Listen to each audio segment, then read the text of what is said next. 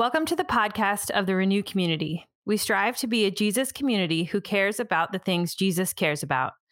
As we adapt in this season of pandemic, we are meeting in our house churches, in person and online, as a primary space for worship, formation, connection, and encouragement. Teachings like this are one way we engage with Scripture, seeking to become more like Christ. These teaching podcasts also serve as a conversation starter for deeper engagement at house church. We're glad you're listening. But when I was in my my uh, early 20s, I had a radical encounter with Jesus. He just like changed my life. Like over literally overnight, my life changed. And the first book that I that I read, um, I opened up my Bible. I was like, man, these things are super long. Like I was like, I'll read the Bible, and I was like, dude, this thing is so long. Maybe I'll start somewhere easier. And I flipped to James. I'm like, oh, it's only five chapters. Perfect. I should have flipped to Jude because it's shorter. But regardless, um, I remember reading James and just like my, my life just felt like God connected with me really deeply. Um, my, my first like AOL, if you guys remember America Online, like Carter, Bennett, like our RISE students, you guys have no clue what America Online is. It's okay. But most of you other folks do. It was like the first Google, okay? Uh, probably better. Uh, does anyone still have an AOL email address? That's awesome. That's awesome. Um, but I, I, was so I was so moved by that book, and I was like starting my whole like AOL account. I was like, my boy James, because like just the the way that that book just challenged me. It was like throwing Miracle-Gro on my soul. Um, and it just really shaped a lot of like how I think about what it means to be a Christian. And so I feel really humbled and excited that we get to start a new year together, uh, reading, uh, not just reading, but hopefully practicing what James is encouraging this church in. So before we jump into James, and again, I, I, Dennis, I really appreciate. Sometimes it's hard. I think when we when we're part of a community for so long, we can forget how special the community is. Like, um, I feel like every sitcom right now and of all time basically lives off of this idea of like, you know, marriages kind of grow sour because they just forget how amazing it is and there's this big turmoil and then everything kind of turns around and gets better. But like, what if we were people that actually just continue to be reminded of how good God is and how unique this community is? And so I really appreciate those words, Dennis, and um, it made me like really excited in my soul because I, I think it reminded me how blessed we are to have this beautiful community. Um, it's weird, it's quirky, and God is using it and is continuing to use it. Okay, James. Um, I think I've got a slide coming up here. Just some background information. Um, so James is interesting. Like James isn't James's real name. That's his English substitution. His real name's Jacob. Like that's what the scholars believe. And so it's interesting. Like Jesus had two brothers, Jacob and Jude, or short for Judah. So it's sort of an interesting idea playing on like the early, you know, uh, you think of the God of Abraham, Isaac, and Jacob. You know, you think of Judah as this really important figure in the Old Testament. So there's something unique there. But James is Jesus' brother. Um, that's the first selfie that we found from his Instagram account many years ago. Um, that was before all the filters, but it. Um, he was, he was Jesus' brother. You can read about him in Acts chapter 12, 15, 21. Really, in the book of Acts, he's like a pretty central character. Um, he is martyred in AD 62. And so, one of the, this is kind of how that happened. One of his nicknames was James the Just. Uh, and he doesn't mix words. And we'll get into that as we're reading the book of James. Like, he's, he's, he's a very straight shooter. He's not pulling any punches. He's not making things very ethereal. He's just saying, like, hey, if you're rich, don't be mean to poor people. It's like, well, what do you mean? That's what I mean. So I, I appreciate how he's just super, super practical. But he's James the Just. And he has this passion and longing and care. And this seems to be something that followed him for his, his life uh, his care for the poor, the widows, the orphans. Um, he was really kind of like almost one of your first uh, fighters of injustice, as we see. And the story goes that the respected believers and non believers in the city of Jerusalem, like, looked up to James. There was something about the way he shaped and lived his life that they just said, this guy is doing something really unique. Um, but that also got him in trouble. Uh, when Festus died, he was the, the, the, the the proconsul, uh, proconsular, something like that. I can't remember the exact word. Johnny is, he could probably get me help.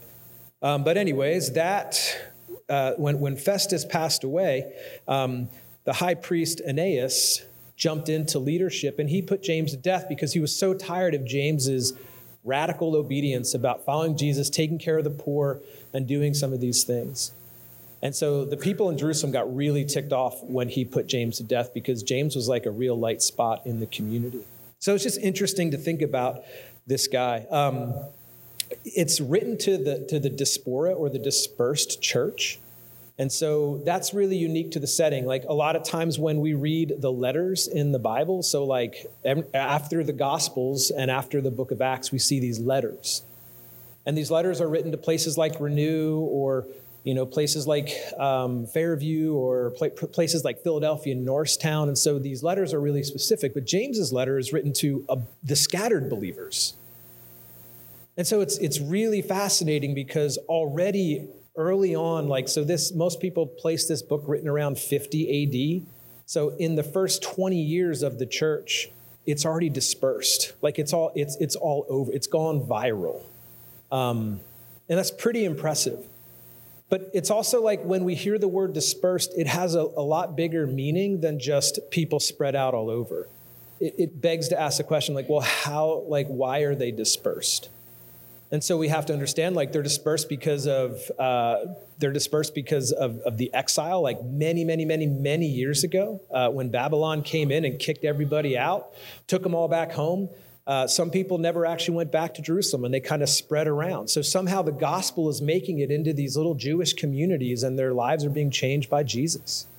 Um, it's also spread because of the persecution that we read um, in the book of Acts. And, you know, the church kind of stays put. Jesus' original command is hey, I want you guys to, to take this message to Jerusalem, Judea, to Samaria, to the end of the world. Like this message goes out, and the church got super excited and they stayed in Jerusalem. And then persecution came, and then we see the dispersion happen. So people started to move. And where they left, where they went, the church started. Uh, it wasn't one of those things where, you know, like, hey, we're going to send Dennis and Claudia to Portugal to be part of a church. It's like they were Christians going to Portugal saying, We're the church, we're going to see how this thing started. So the church was never a building. And we need to like continue to remember that, especially as people that are part of a community like Renew. We've never been about building. We, we've met in buildings, but it's about the people. So we also have to understand that the diaspora or the dispersed church also has this mindset. And a mindset for a dispersed person is that this kingdom or this place where we live, it's not home. Like, this isn't where I should be comfortable. Like, I'm called to live here. And we see this idea of like the church living as exiles or living as strangers or living in the wilderness. Like, um, Peter in his epistles really brings that home. He says, I, I beg you to live as strangers and aliens among the land. Like, bless people it kicks them all the way back to this, even the imagery of Abraham, the first kind of interaction we the first interaction we see between God and Abraham is I'm going to bless you to bless the world. And so we don't do that by just staying put. The church doesn't do that but just but by spreading its wings and by living as different folks in the places where they are. And so this is the context of the church uh, now that we are dispersed people. We don't have a central location. We're part of one body with many zip codes. Uh, this is why I think even the idea of our house churches is really unique because it actually situates us to say, hey, the house church in Lansdale, the house church that meets on Weichel Road, you know, the house church that meets at the Highs, the house church that, you know, is hanging out at the Balecki's house, the house church uh, that blah, blah, blah. So I love that because it kind of bakes into even our own DNA this idea of like, yeah, we're, we're like sort of a gathered people, but we're also all over the place. And so that means wherever we are, the church is with us because the church is, the, is, is God's embodiment, like present. And so I appreciated as we, the other thing too that I think I can you go back to that slide one more time? I feel like I missed something there. Uh, yeah, you're good. Hold on. Nope. There you go. Um, it really echoes the Sermon on the Mount. Like, I feel uh, if, if you're thinking about uh, pairing a, a, good food with a good wine, um, James and the Sermon on the Mount would be a really good pairing, like uh, really, really solid. So if if you are interested in kind of diving into these two things, I think this would be helpful. And then the last thing is this, uh, and then I'm going to jump into a couple other things, but. Um, James is he, he's he's second, he's sensing the church is in some trouble, and so a lot of what he's doing is challenging people back to their identity, and how their identity is something that is lived out. It's not just an idea, it's, it's a practical way of living and being.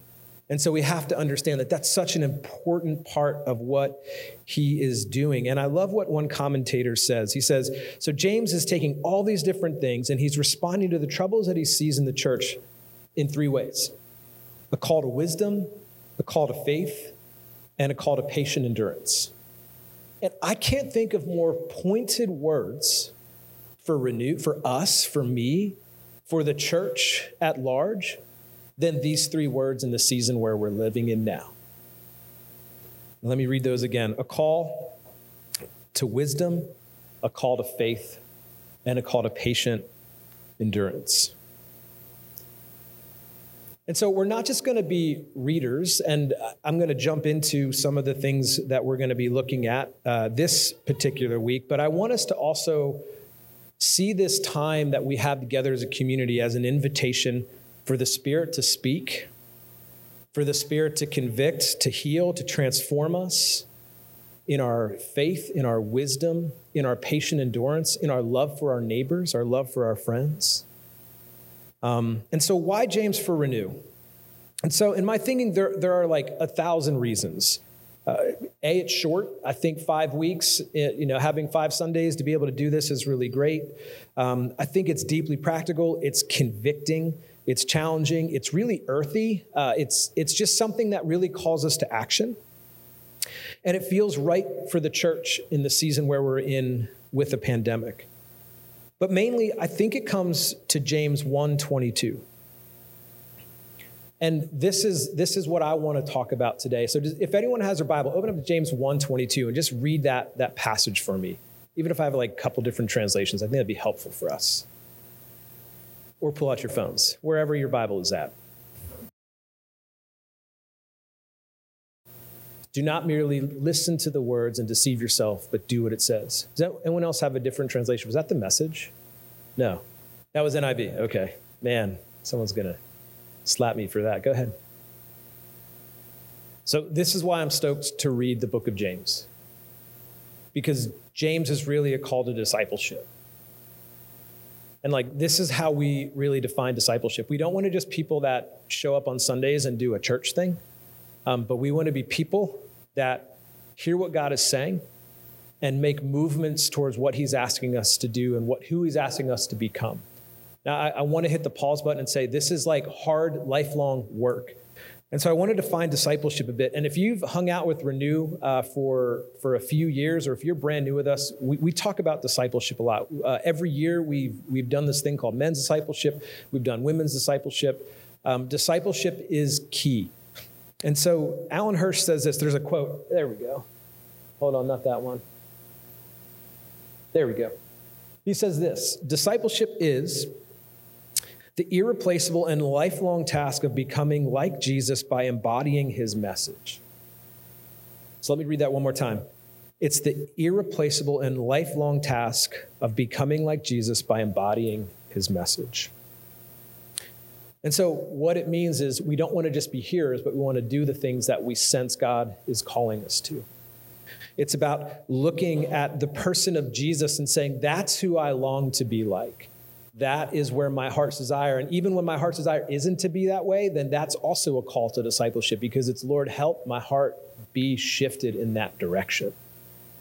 Uh, a couple other things, and this is by a guy named Lance Ford, and, and I think this is so important for us as we're jumping into this book. He says, if you have a church, you might have disciples, but if you make disciples, you will always have the church.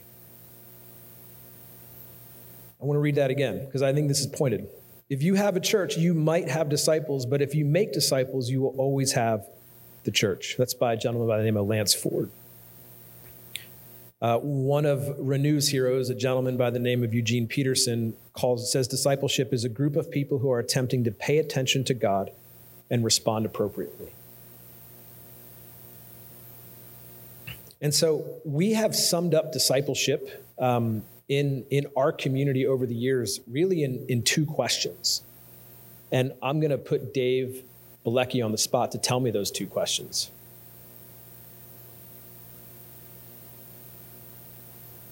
What are you hearing from God?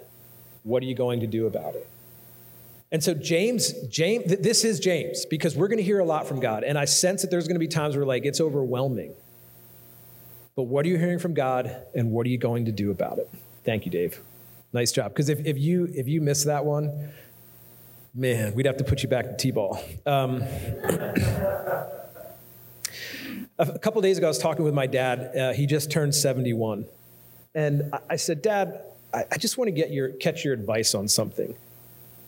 I said, you know, I'm 40, 42, and I'm trying to figure out like, how do I, how do I have a faith that's like yours into your 70s?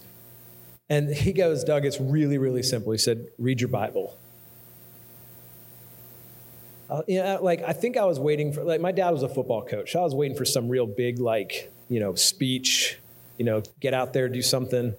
And he just said, read your Bible. And he, and this is what he said. He said, you can't grow if you're not hearing from God. So that is what, if that's what you're practicing, if that's what we are practicing, then you're gonna you're gonna see the fruit of that. And he said, uh, and I'm I'm ashamed to say that that's not something that I practiced in my 40s. He said that's really not something that I practice on a daily basis until I retired. And I was so moved by like a the honesty, but even b his reflection of being retired for the last seven years, and him and my mom read through the Bible like two or three times a year. They're just constantly reading the scripture. And what's amazing is like they're practicing the scripture at McDonald's. Um, they have they go to McDonald's. This is Anyways, they go to McDonald's every morning for breakfast because my mom and dad have this little app that gets like everything that they need for like three bucks. And they're like, you can't beat it. We can't make these things. Now, whether the health benefits are as good as my mom says or not, I'm not sure. I hope she never listens to this teaching. Um, but I think what's amazing is they have fallen in love with the men and women who serve them every day. Uh, this past summer, they got invited to a birthday party for one of the coworkers. They call her Smiley because she's always smiling. Um, their their little son, who has extreme autism and has just been through a lot of difficulty in his life, was turning seven. And my parents got invited. And my dad said, Son, I felt like I was at, like, just, it felt like I was sitting around heaven. He said it probably looked a little bit more like a Willie Nelson concert.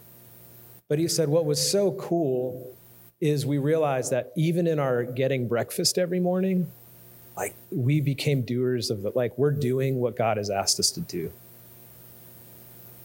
And so I think James would write the letter to those who are going to McDonald's tomorrow, those who are heading to the post office to pick up their mail, uh, those who work at a building with uh, people who are doing the things behind the scenes that no one sees, those who are pushed off to the margins and the side because Jesus is really interested in us not having really big heads, but like super big hearts and really calloused hands.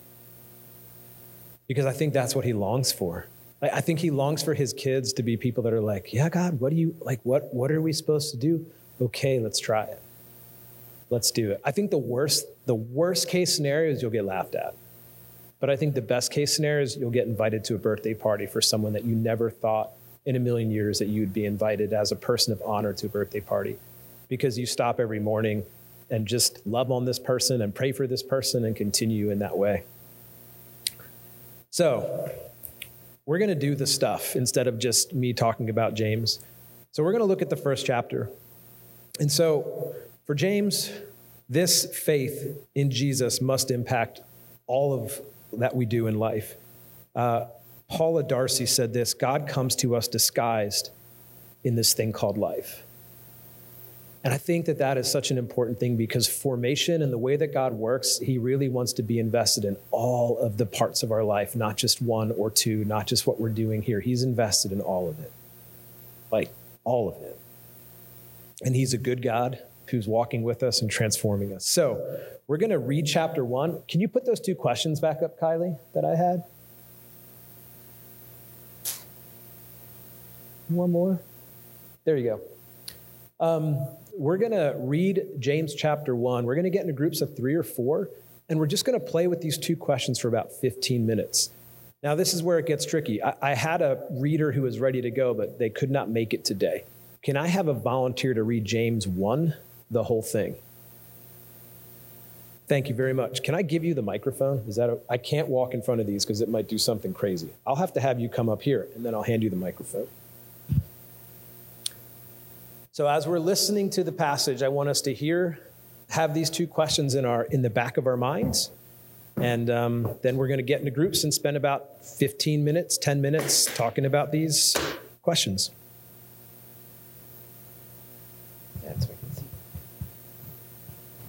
James chapter 1. James, a servant of God and of the Lord Jesus Christ, to the 12 tribes scattered among the nations, greetings.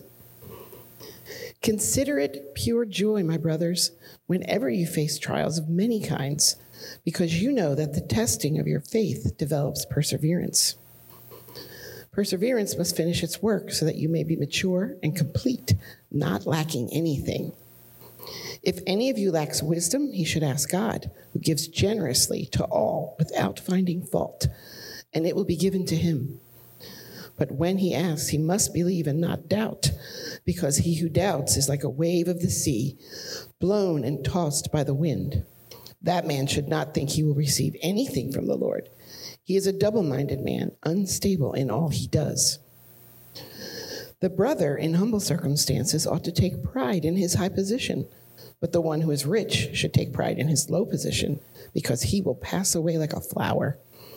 For the sun rises with scorching heat and withers the plant. Its blossom falls and its beauty is destroyed. In the same way, the rich man will fade away even while he goes about his business. Blessed is the man who perseveres under trial, because when he has stood the test, he will receive the crown of life that God has promised to those who love him. When tempted, no one should say, God is tempting me. For God cannot be tempted by evil, nor does he tempt anyone. But each one is tempted when by his own evil desire he is dragged away and enticed. Then, after desire has conceived, it gives birth to sin. And sin, when it's full grown, gives birth to death. Don't be deceived, my dear brothers.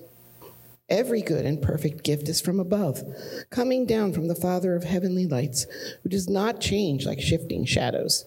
He chose to give us birth through the word of truth, that we might be a kind of first fruits of all he created. My dear brothers, take note of this. Everyone should be quick to listen, slow to speak, and slow to become angry. For man's anger does not bring about the righteous life that God desires. Therefore, get rid of all moral filth and the evil that is so prevalent, and humbly accept the word planted in you, which can save you. Do not merely listen to the word and so deceive yourselves. Do what it says.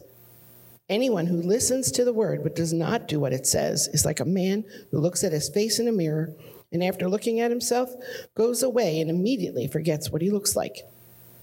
But the man who looks intently into the perfect law that gives freedom and continues to do this, not forgetting what he has heard, but doing it, he will be blessed in what he does. If anyone considers himself religious and yet does not keep a tight rein on his tongue, he deceives himself, and his religion is worthless. Religion that God our Father accepts as pure and faultless is this to look after orphans and widows in their distress, and to keep oneself from being polluted by the world. Thank you so much, Cindy. All right, we are going to go ahead and take, um, we'll say seven minutes. So hop in groups of like four people, four or five, and just sit with these two questions. I realize it feels like I'm forcing you to like, what did you hear from God? And so maybe it was just what part kind of pulled your heart? Or what felt convicting or what felt like it was something that I needed to hear this morning? Go ahead. So, some of us might be feeling um, this temptation in this season to try harder. That is not who we are. This is not about trying harder. This is about having an opportunity to invite the Spirit into the everyday, ordinary spaces of our life to transform us into the people He calls us to be. I want to remind us back early the definition of discipleship is about a lifelong process. But I also want to r- remind us that it's like this beautiful picture of, of collaboration. It's not Jesus take the wheel, it's Jesus, let's drive this together. It's Jesus, can I sit on your lap? You work the gas, I'll, I'll steer. It's about collaboration. Like, I think Christian maturity is when God speaks and we say, okay, God, let me try. Let me join in with you in the renewal of all things. I mean, that's part of who we are as a community. So, this is not about trying harder, but this is about when something convicts us to lean in and say, God, why is that convicting my heart? Maybe there's sin there. I mean, we've heard the stories about the amount of addiction that's been on the rise since the pandemic began. Like we hear the stories about, you know, the stuff that's going on underneath the surface, but it's it's not about fix it, fix it, fix it. It's about lean into it and say, God, like, what are you trying to reveal in me? Do I need to confess? Do I need to make something right? Like, what's happening? But we need to realize God isn't sitting here with an iron fist ruling this over. He's inviting you into new life. And that invitation means that we take a step and we walk with Christ. And that's an important distinction. And so if you're walking away from this little exercise feeling like, man, I stink at life, that's the best good news. That's the, that's the best bad news that there is because in a few minutes we're about to go to the table where we're reminded that it's not because of us, but it's because of what Christ did that our whole lives are changed and transformed. And so, even as we look at the works of what God is asking us to partner with Him, as, as we read about what true religion is, may we be reminded that Jesus loves us, that He cares us, that He calls us, and He's with us wherever we are whether we're in this radical obedience or this radical disobedience, He is in the process of willing and able and ready to work with us in the transformation of our souls. That's the good news. That's the good news of the gospel. Thank you for listening to the podcast of the Renew Community. This in no way should replace the formation within a community of Jesus followers. If you are looking for a church, would like more information about Renew, or would like to give financially to this ministry, check out our website at renewcommunity.org.